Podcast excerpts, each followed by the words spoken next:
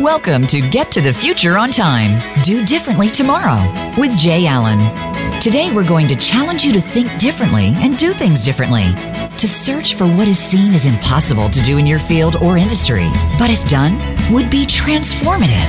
To understand that the burden of regret is greater than the risk of leading. Now, here is your host, Jay Allen. Hello, I'm Jay Allen, host of this show, Future on Time do differently tomorrow. And today's discussion, we're going to focus on transforming something, finding your business edge. A Thomas Edison quote is one of my favorites. There is a better way to do it. Find it. And our guest will discuss these things about edginess.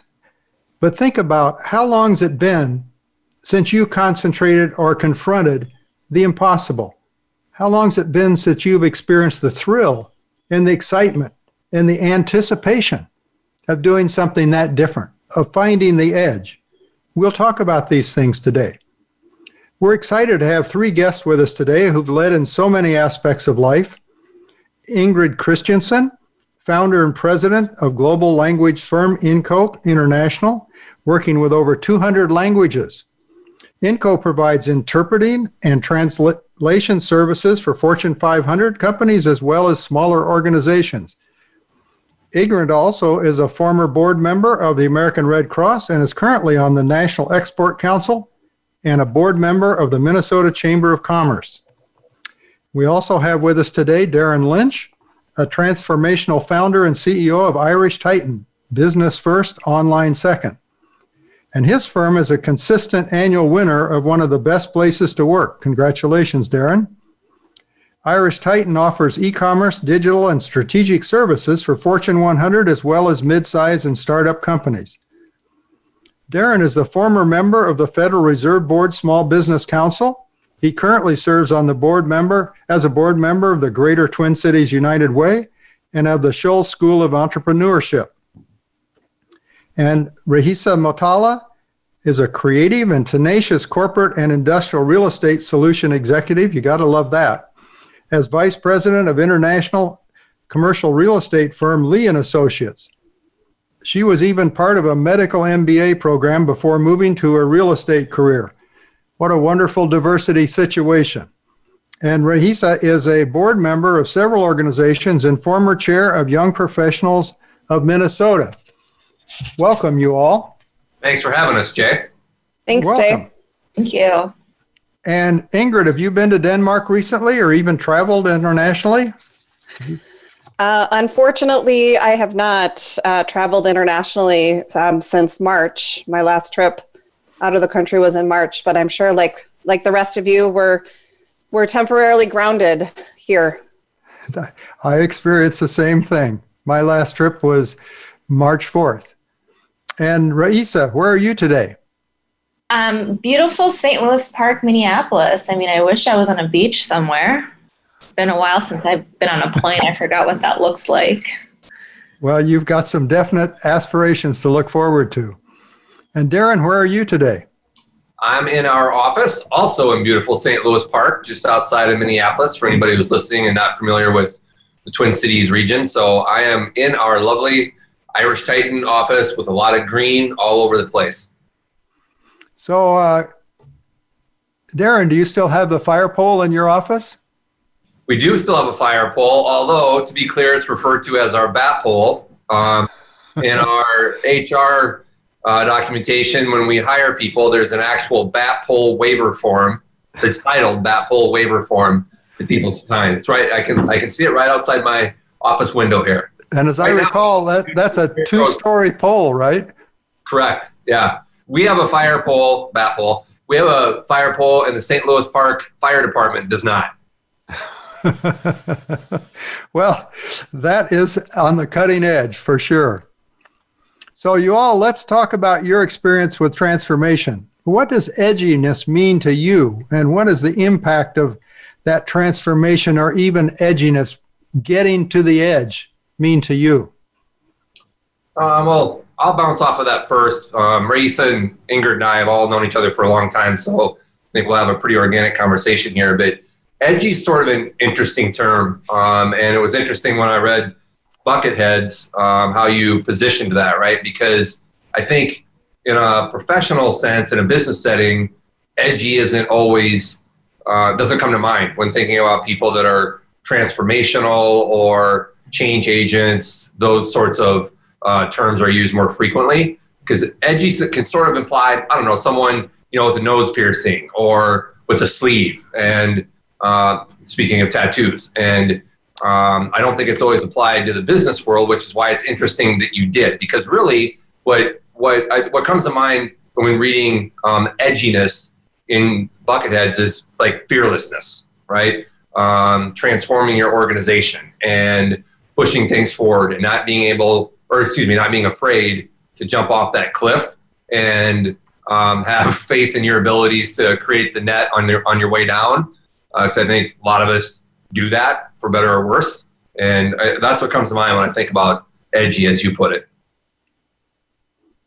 Yeah, I, Darren, I think you're right on there. I try to keep something in the back of my head, and I have a quote in my notebook that I carry around that the best things in life are on the other side of fear.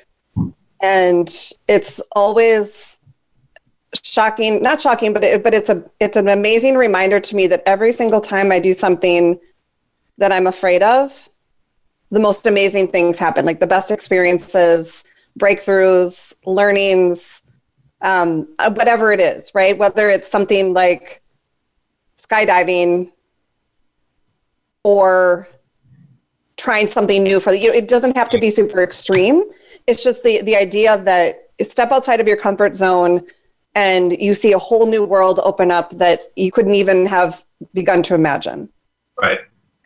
Agreed. And I think it also comes down to, you know, having the ability to take something that's not the norm and showcase it as something that could actually become something that others look to later on to implement in their own process.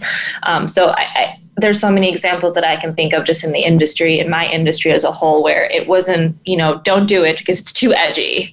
And now it's it's kind of one of those things where why haven't we been doing this since day one? Right. Yeah, just to quickly comment on Ingrid's um, comments. I'm not the most poetic person, so I don't have uh, quotes written down in my notebook. But your quote reminded me actually of a lyric in a song from one of my absolute favorite artists, Ray Wylie Hubbard. He's a Texas kind of outlaw rock blues country guy. And he has this line in one of my favorite songs of his. It says, um, "Fear is like dragons guarding our most precious treasure." And again, I'm not the most poetic, so things like that don't normally pop out at me and then remain buried in my head. But for some reason, that one did. So I think it's really true, right? Like I think a lot of the decisions that people make or don't make are unfortunately rooted in fear, um, and that rarely works out well. Just for our audience, could you repeat that quote about the dragons? Um, fear is like a dragon guarding our most precious treasures. I have to add fan, that to my to my notebook, Darren. Right. As a Kiss fan, most of the lyrics are not nearly as poetic that I know um, as that one by Ray Wylie Hubbard, and could not many of them could not be repeated on radio. So this dragon is guarding the most tre- precious treasures, but uh, it sometimes keeps us from new treasures. Right. Or even just um, even just grabbing those treasures that are there, right? We like we hold ourselves back. Got it. What have what have you thought about the downside? That part of the fear is looking at this unimaginable downside of taking the step. What do you think the real downside is? Well, um, and I, I, don't have to go first on all these questions either. Um, so, ladies, chime in. Um, but I think that um, you know the downside of that is complacency. I think the downside is rust. Um, another saying that I, I read about uh, always looking to change, right? Because um, I think that I heard a speaker once say that as owners and entrepreneurs, we have a moral obliga- obligation to grow our businesses and I don't know if I agree with that, um, depending on your definition of grow. But I do think that we have a moral obligation to continually transform our business and change it. Um, and I think that the downside of the the fear or the absence of edginess is that rust settles in, and then rust never sleeps and become complacent. So that's sort of the conceptual downside. And tangibly, I think you start to run the risk of turnover. Um, you start to run the risk of um, losing market share uh, because you start to lose some of that energy um, that people on the outside are aware of when your when your business is transforming or growing or changing. I think. Oh, oh, go ahead, Raisa. I would, you know, I think that there's something to be said about that, Darren. But at the same time, when you look at certain industries or businesses that refuse to implement things to change um, and to keep up with the times, I think that's part of that rust too, because you have so much technology that comes out on a daily basis your market share has to widen to you know accommodate all of that. And when you continue to do something the way you've always wanted to do it and you want to live in the past because if it's not broke don't fix it and that's really one of the biggest downfalls is we can't as humans we don't like to adapt we don't like change. Right. uh, and we really shy away from that. And on the on the flip side i'm just going to throw this out there that i think as entrepreneurs at least myself as as a business owner um, there's no shortage of ideas right i can look around and see about 50 million different things that pops in my head and i get an idea and I want to run with it because I think every idea is the best idea. Um, but that constant new idea and new um, shift in focus got really tiring and exhausting for my team. Right. And I heard them saying, Ingrid, just hold up. Like, those are really great ideas, but we can't focus on all of them, right? Because if you focus on everything, you focus on nothing. And so I've really had to think, what you know what is the most important thing what are we going to do yes we're constantly open to change and figuring out how to do things bigger and better but at the same time giving people a direction so they know where we're going and we're not bouncing around all of the time um, one of our one of you know, our 2020 kind of overarching goal this year for the company was uh, make decisions and stick with them because my staff, like I said, they got really tired of me changing directions all of the time. So, so yes, um, fear can be paralyzing. Um, but then also on the opposite side, it can be probably paralyzing. And also if you have so many different ideas and you're constantly shifting around. I totally agree with that because, um, you know, I think that the the change that we all want in our business and drive in our businesses is comes at the intersection of who each of us are, what our businesses are like, and the industries that we're in. Right? Like I think the more um, established slash stale, to maybe exaggerate the point, your industry, the more important it is to have sort of unbridled edginess, if you will, because that uh, that stale industry is going to create opportunity for those who can figure out how to be edgy within that. On the other side, the more um, constant change you have in your industry, the more value there is in not always being edgy because there can be some real value in continuity. Um, so my industry is super fluid. Every couple of years, the technology is changing, the acronyms are changing. Sometimes those acronyms have substance, sometimes they don't. Um, and so uh, knowing how to keep ourselves in check and throttle back a little bit on what we adopt, it, it has actually, I think, been a skill we've acquired over the years, sort of like you're talking about, Ingrid, where you have to understand when to make that decision and when not to, so you have some continuity and some some direction.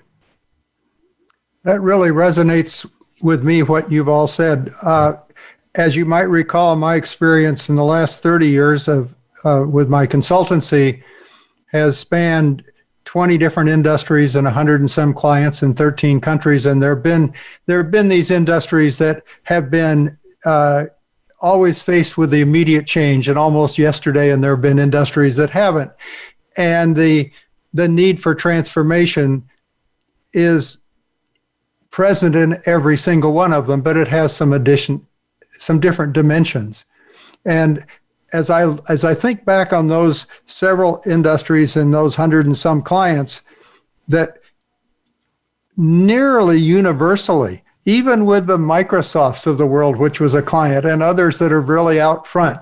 Uh, the fear of too much edginess by itself was always exaggerated. I don't know how you see it, but it's it's somehow it's in our nature to think the worst on the downside and the our imagination far exceeds the depth of the downside.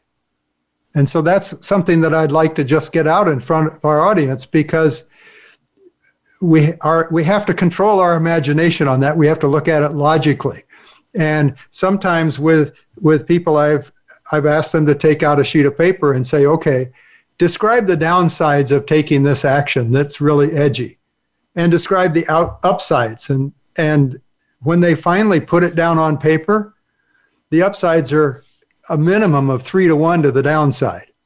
But mm-hmm. in their head it was 10 to 1 downside and 1 out of 10 upside does that make sense to you absolutely and sometimes um, when I'm faced with a decision, I, I do ask myself, what is the worst thing that could possibly happen? And the worst thing that could possibly happen is 99% of the time really not that terrible. Um, it's just the stories that you tell yourself in your head, right? It's the things that you think, well, the whole world is going to stop, or I'm going to lose my business, or whatever crazy thing you're making up in your head.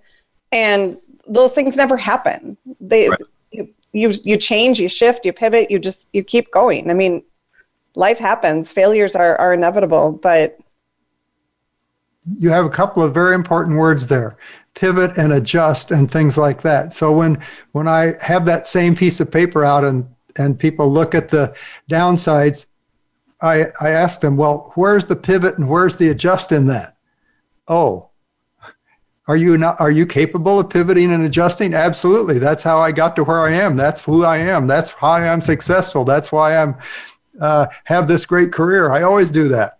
That, that it sort of answers itself.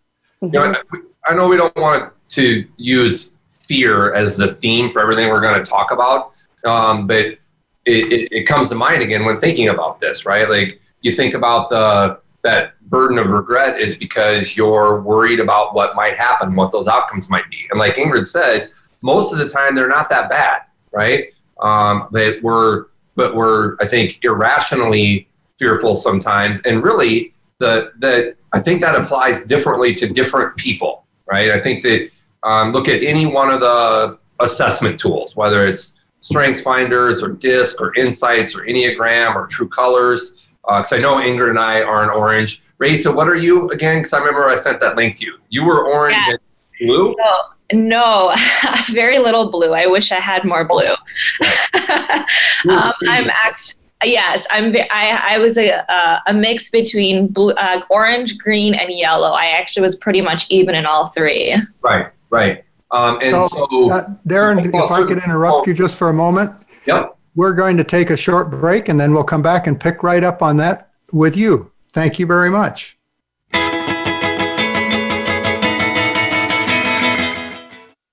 Are you struggling to gain a competitive edge in your market? Are you looking for innovative ways to engage customers, improve responsiveness, and inspire your team to grow your business? Masters Alliance Strategic Management Consulting Firm brings over 30 years of experience partnering with a wide variety of industries in 13 countries to achieve breakthrough business results. Jay Allen and his team of professionals can help your organization consider new strategies and creative solutions to produce a lasting impact. Masters Alliance delivers the knowledge and experience to help your team take action now. Masters Alliance will work with you to engage employees, customers, and suppliers to accelerate how you do things to gain growth and competitive advantage. Our team brings fresh perspectives and a track record of excellence to help you accomplish your business goals. If you're ready to set your business apart and make a difference in your markets, Masters Alliance is ready to help.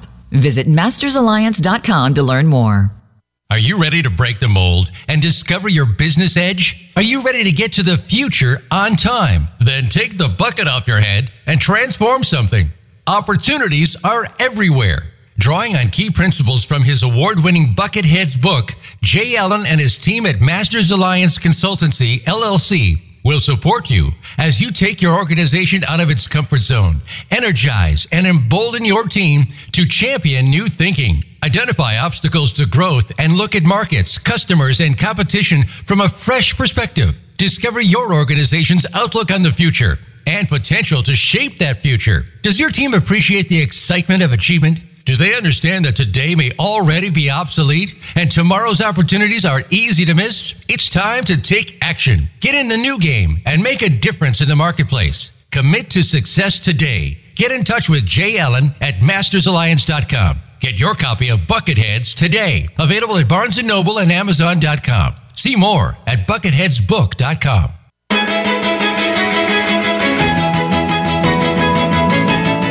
tuned into Get to the Future on Time, Do Differently Tomorrow, hosted by Jay Allen. To reach out to the show with questions or comments, please send an email to info at mastersalliance.com. That's info at mastersalliance.com. Now back to Get to the Future on Time, Do Differently Tomorrow. Welcome back. I'm Jay Allen, host of the show, and we have been discussing edginess and its relationship with transformation and what it means to organizations and to the individuals that have been involved, that are involved. We're excited to have three experienced leaders with us as guests. If you're just tuning in, Risa Matala, Ingrid Christensen, and Darren Lynch. And we are picking up again, talking about uh, the, some of the individual implications, uh, personal implications of being edgy and leading transformation. And Darren, you were going to continue on that?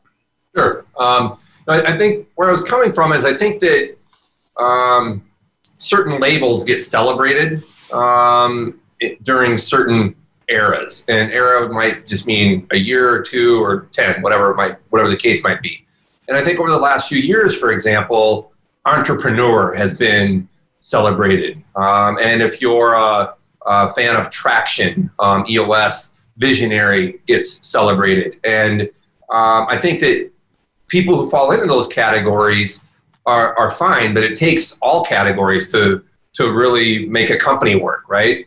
Um, and so the, the people who might be more comfortable with being edgy probably fall into certain categories. So oranges, using true color speak, are probably people who are a little bit more comfortable being edgy. But to stay on the true color train, you need all four of those colors really to have an effective organization. If you're going to be uh, an independent consultant, that's different. You can really play to your strengths and not worry too much about how you surround yourself. But in a in a functional, scalable, well-oiled um, organization, you would have a blue uh, using True Color Speak to have some empathy and care for concern for people and some of those sorts of things you would have a goal to make sure things are organized and running. You would have a green taking care of sort of the analytical, process driven, scientific approach to whatever your business might be. And you would have the orange that's pushing the boundaries and being fearless and, and edgy. So I think that that's an important concept for people to, to, to remember so that they can be comfortable in their own skins. They can figure out what that skin is and then play to their strengths and surround themselves with the right people. Well, right. It's kind of like having that well oiled machine. So you're a machine operating within a machine, and then you have the ability to alter your machine to produce those better outcomes. And then when you compare your outcomes with your goals, you get to modify how that machine works, right? But I do think that individuals with a little bit more orange in them tend to be leaders of organizations that do have a lot more success because kind of to ingrid's point when you have so many ideas and you just want to run with it you need the people to bring you back hone you in and tell you all right this is where we need to go. This is the direction we have to go and they actually play out to those strengths. I think darren you're probably uh, a little guilty of that. Right. Yeah oranges are the best. Just ask us. So uh,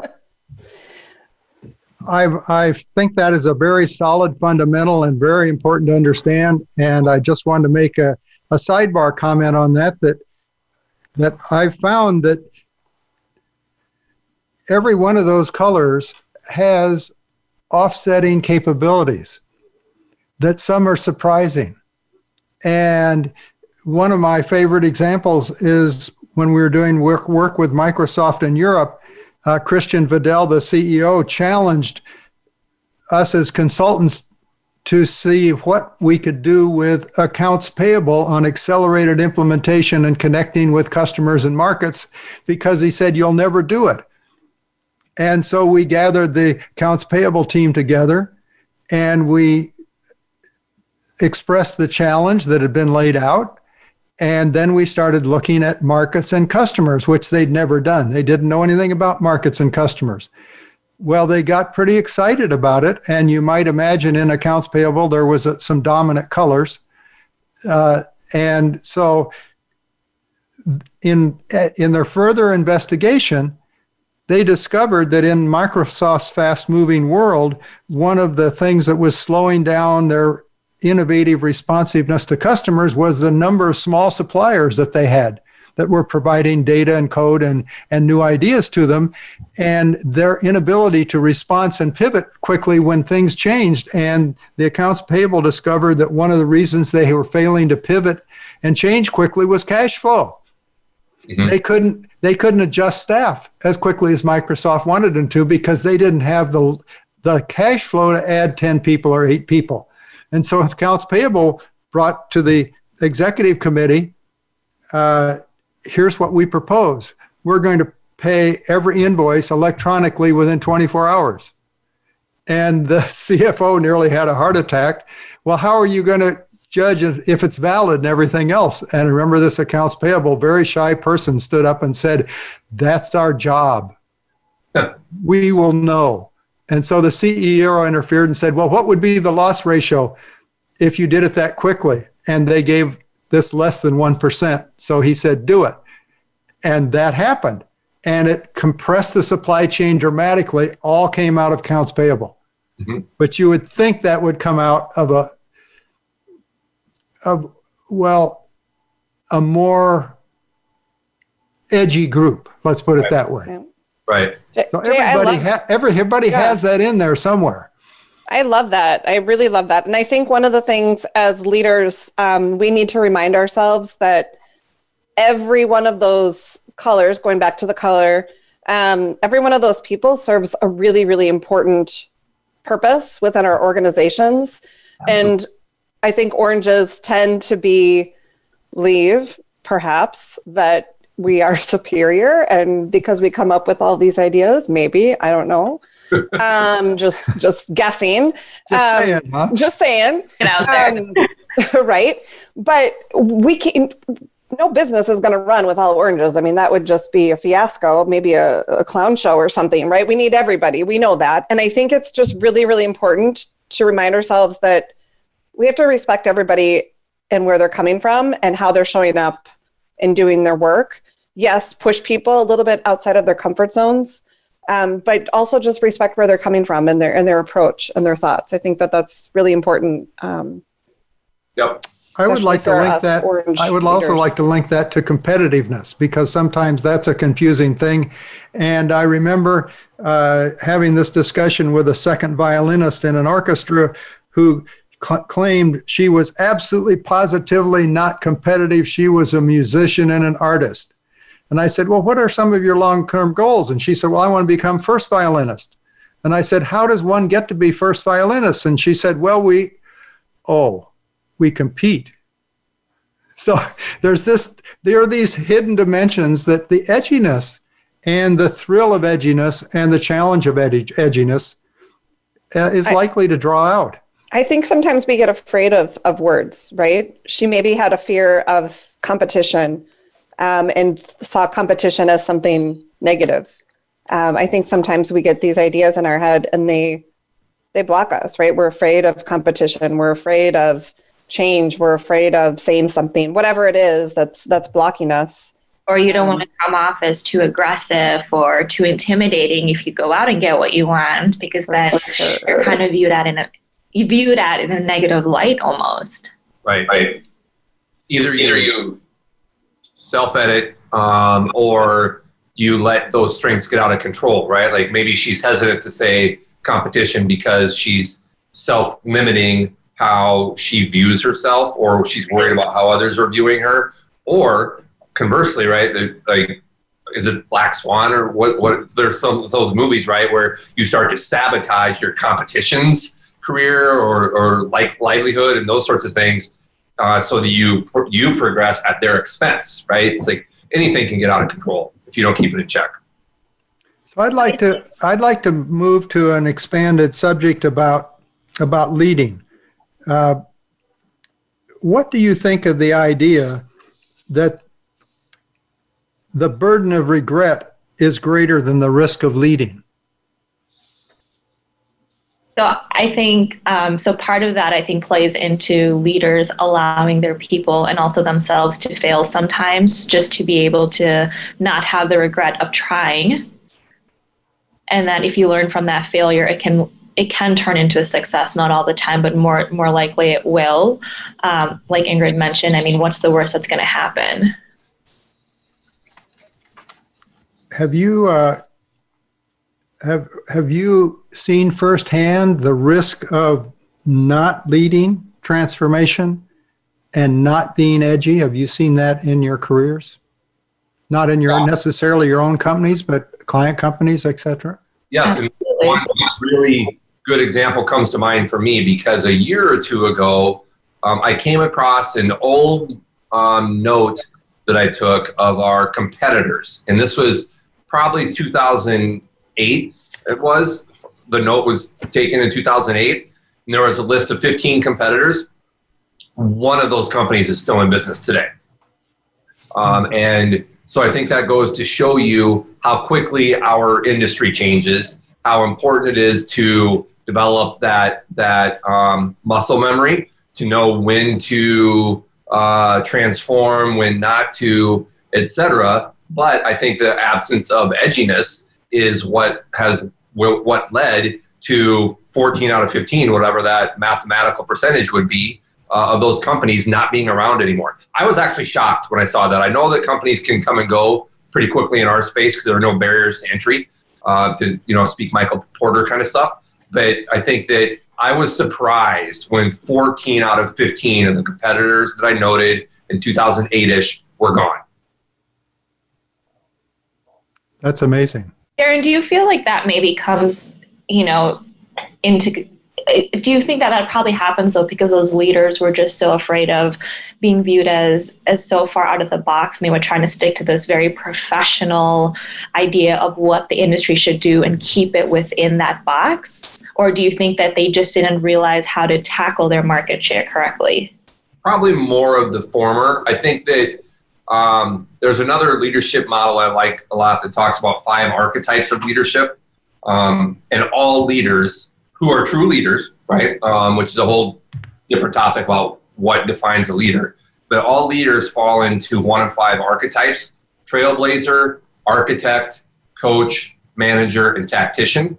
Um, and I won't describe each of those, but tactician, uh, those are leaders who are good at whatever it is the company does a lot of companies in my space are led by tacticians, designers or developers who uh, start their business. They're doing the work. They build it up, and they need to start to hire some people around them, et cetera. But they keep doing the work. That's their skill. That's where they get their energy. And at a certain point, then I think they're sort of um, obligated in their minds to continue on the path of what they know, and that starts to box them in, and they become antiquated in process or technology or whatever it might be. So that idea of muscle memory came up in last week's show. And the idea was if if people haven't seen transformation or they haven't really seen the positive impact of edginess on their customers or on their clients or within their markets and especially on their suppliers like that Microsoft example if they haven't seen it, first of all, they don't really believe that it's possible. Mm-hmm. Secondly, they don't have a clue as to how to get there. And third, they don't have an appreciation for what that does to an organization and the individuals, how it creates that thrill and excitement and anticipation that I talked about at the opening of the show today. And uh, somehow that really sticks with me when you brought it up again have you seen those an extension of what you just described? Uh, Raisa or Ingrid, have you seen that lack of picture of what's possible impact what we're talking about? Absolutely. And I think getting back to the role of the leader, it's our role to to demonstrate and to show folks what is possible and what change the positive effects of change and how transformation can help us um, help organizations help individuals. Um, i see that probably most in my in my younger employees right? Employees right out of college that this is maybe their first or second real job if if if you want to call it a real job. Um, and and they're just not comfortable right? They're just trying to to find their place in the world and figure out what the heck they're doing. And there's so many different things going on. And so i, I think it's our our role like i said just to to demonstrate how that can happen and the positive effects that transformation bring and how that edginess can serve not only the individual but the but the group as a whole. So is there is there something about the the freedom you get when you get to the other side of change? Because you look at the you look at the formidable side of change when you're facing it when an organization or a person faces it.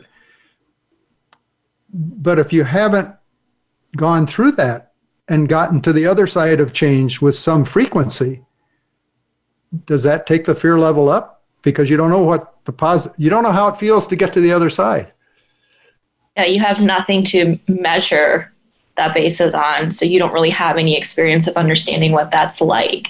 So I think you're going to keep just procrastinating and pro- finding reasons not to because nobody wants to feel like they're going to fail and fall on their face.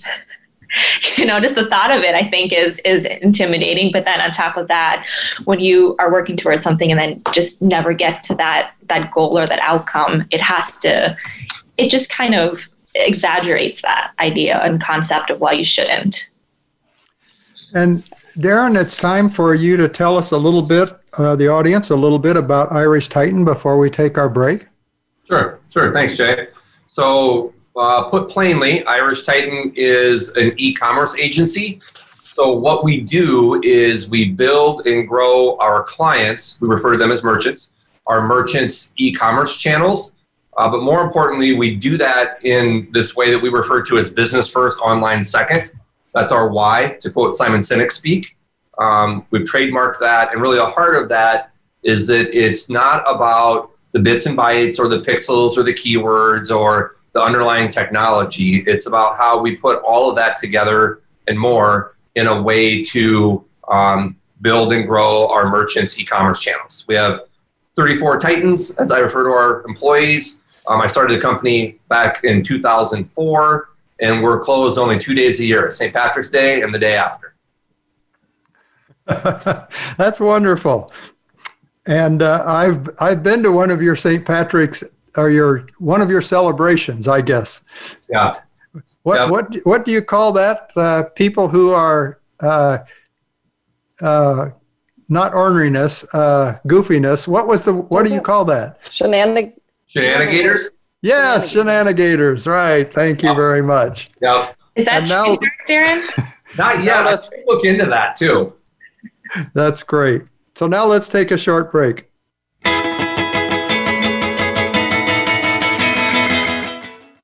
Are you ready to look at your business from a fresh perspective to gain competitive advantage and grow your revenue? Masters Alliance Business Consultancy brings you beyond demographics. Are you ready to look at your business from a fresh perspective to gain competitive advantage and grow your revenue? Masters Alliance Business Consultancy brings you beyond demographics, the character of the customer, an advanced approach to understanding and engaging your current and potential customers. Traditional demographic views no longer tell you all you need to know. Beyond Demographics engages your organization to gain unique, deep customer segmentation understanding. You get new perspectives of the motivations and needs of your customers. Masters Alliance is ready to help you identify distinct customer value with actionable customer priorities. We work with our team to reveal these hidden opportunities and develop demand creating value propositions.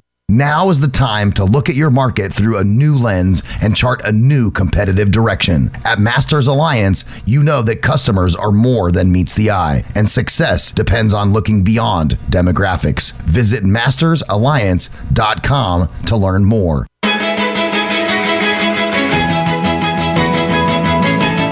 Are tuned into Get to the Future on Time, Do Differently Tomorrow, hosted by Jay Allen. To reach out to the show with questions or comments, please send an email to info at mastersalliance.com. That's info at mastersalliance.com. Now back to Get to the Future on Time, Do Differently Tomorrow. Welcome. I'm Jay Allen, your host. And we're excited to have three experienced leaders as guests with us today for your convenience if you just are tuning in Darren Lynch, Reese of Matala, and Ingrid Christensen. And we've been discussing edginess and muscle memory about that and tr- change and transformation, leadership and edginess extended. And we just started discussing a little bit the burden of regret is greater than the risk of leading. And I would like to ask all of you when was it that you first understood the idea of leadership? When, when did it occur to you, oh, that leadership is actually a thing?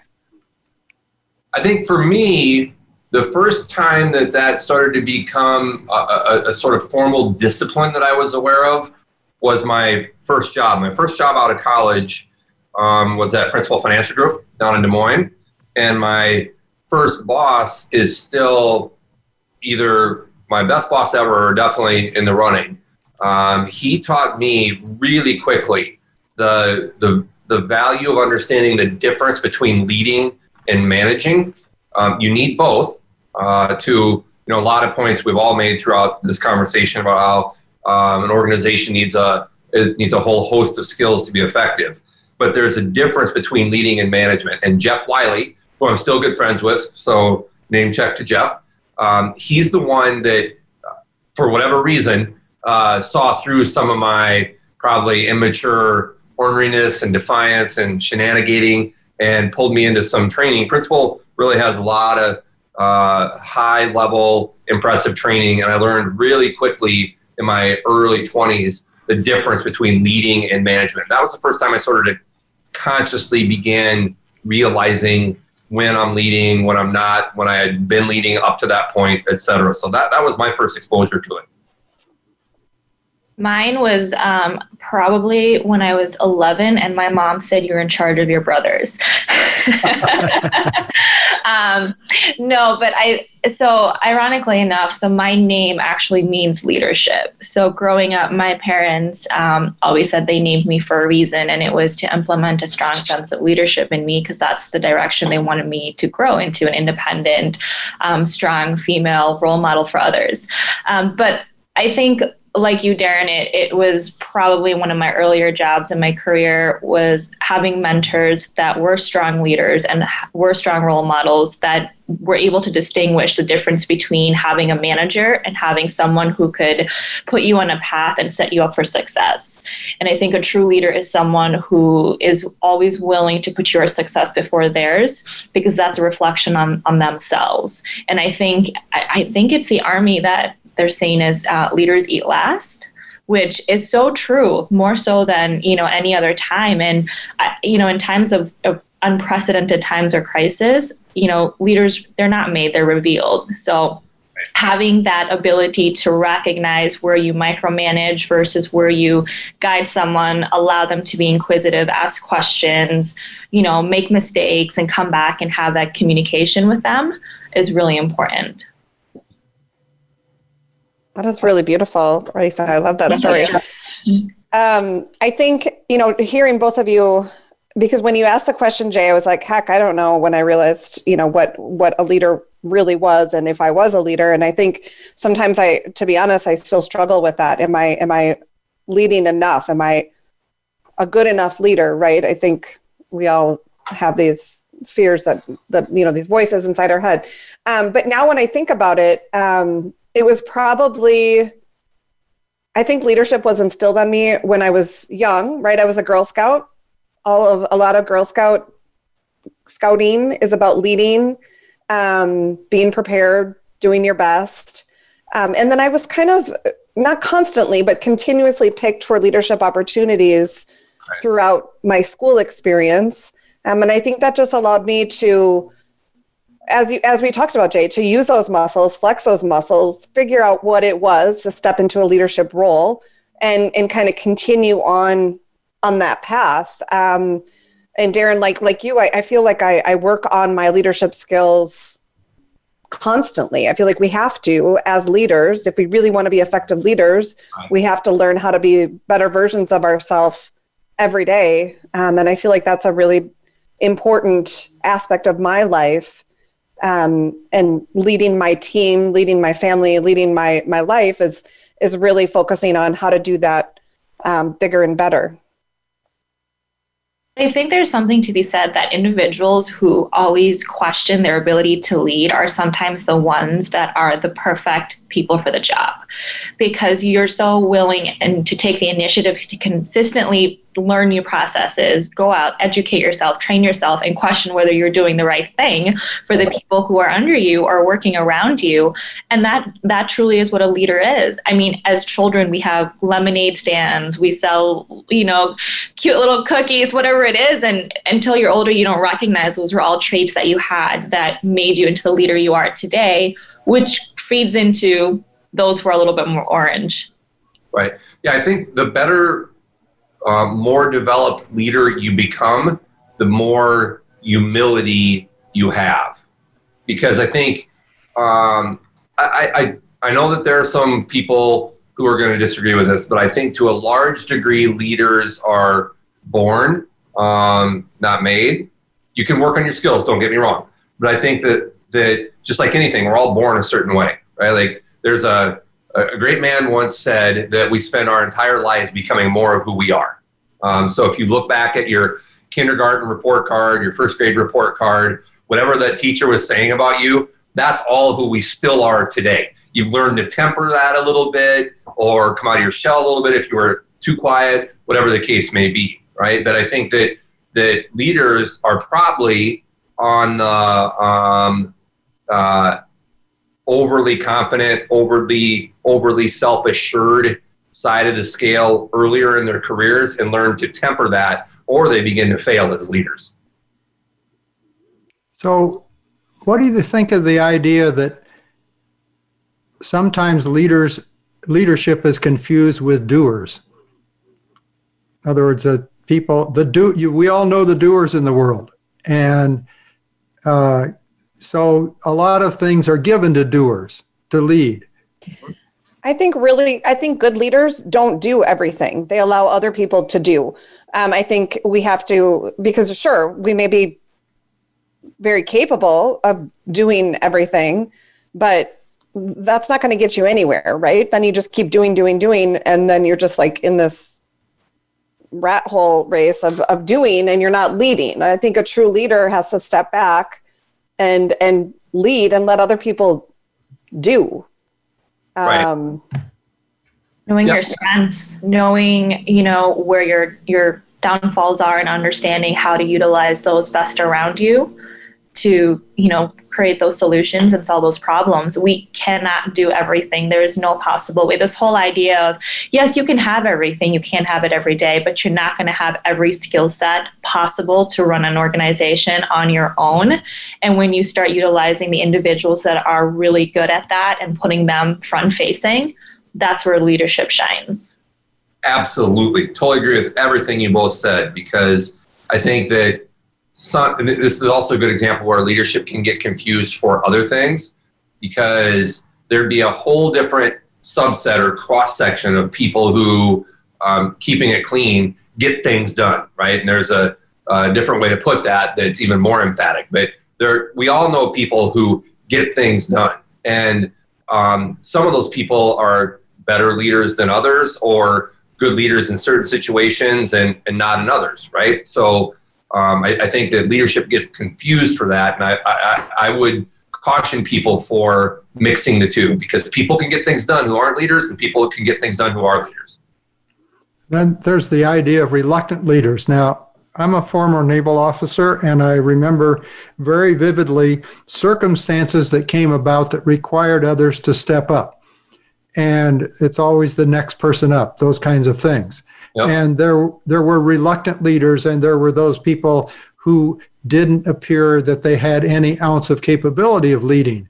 So I think uh, from that, I've, I've formed an opinion that's more toward the leaders being revealed and and finding out that much of the discussion about leadership is really on the fine edge where we're talking about the refinement of leadership so we go back to my example i just stated those reluctant leaders that actually stepped up and did a very effective job at leading under circumstances which was quite a surprise and then really didn't want to do it anymore, but we knew they could be effective at it, so we encouraged them.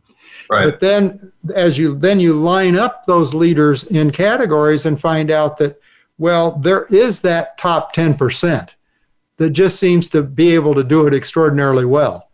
And we forget many of the other 90% that can actually do it. And depending on the circumstances, can do it quite well. Right. They just might not reach the Leader Hall of Fame, which, it, relatively speaking, is not too important. Right.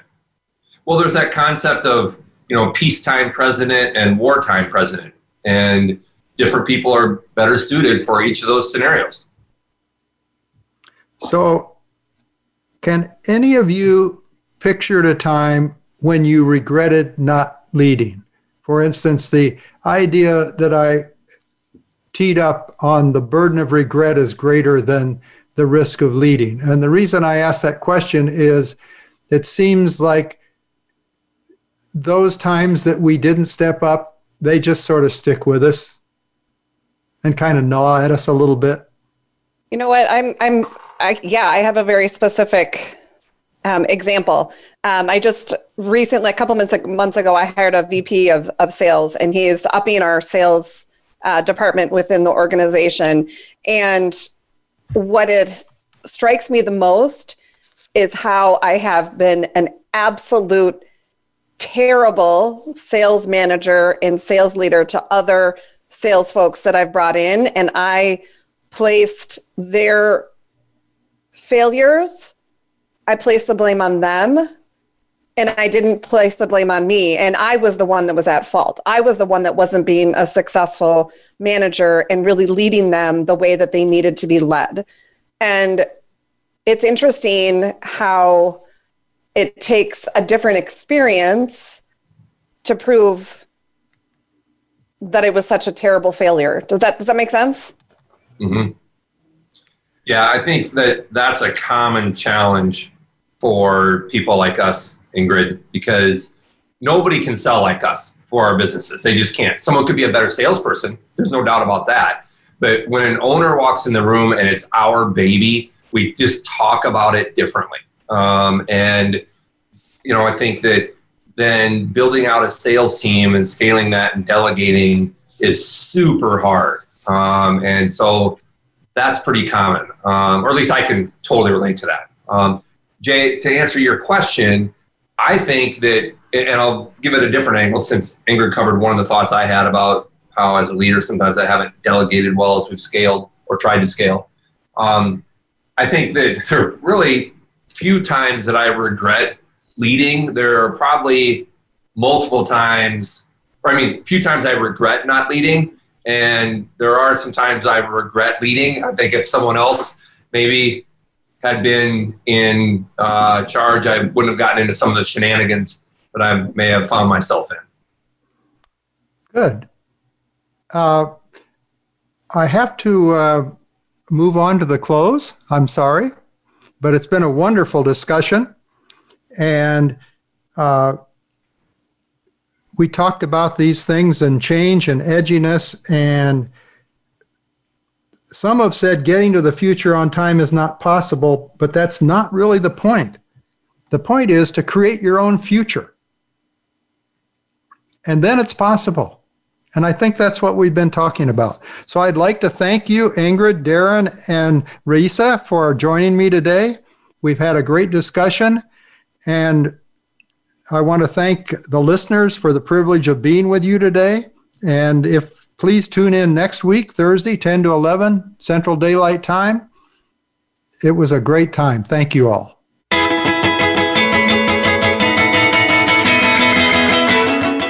Thank you for listening to Get to the Future on Time. Do differently tomorrow with Jay Allen. Next week, we will have more takeaways for your business success. So please join us next Thursday at 8 a.m. Pacific Time and 11 a.m. Eastern Time on the Voice America Business Channel. We'll talk soon.